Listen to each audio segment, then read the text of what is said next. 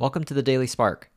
This is William Liao, where I share one idea every day on how to do our best work, create a thriving culture, and live a meaningful life.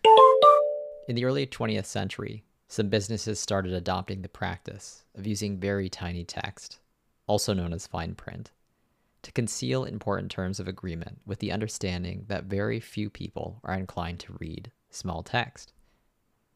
In 2010, London based UX designer Harry Brignull coined the term dark patterns to describe user interfaces that are designed to trick users into doing things like purchasing and signing up for recurring payments that they didn't intend to do.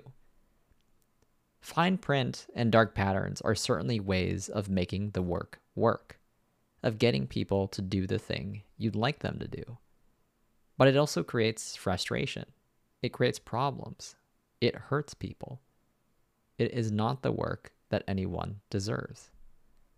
Zappos, on the other hand, doesn't rely on things like fine print and dark patterns, and instead prides itself in its ability to retain customers through a high quality of customer service. Zappos makes the work work all the same. People happily come back and buy shoes. There's a lot of ways to make the work work.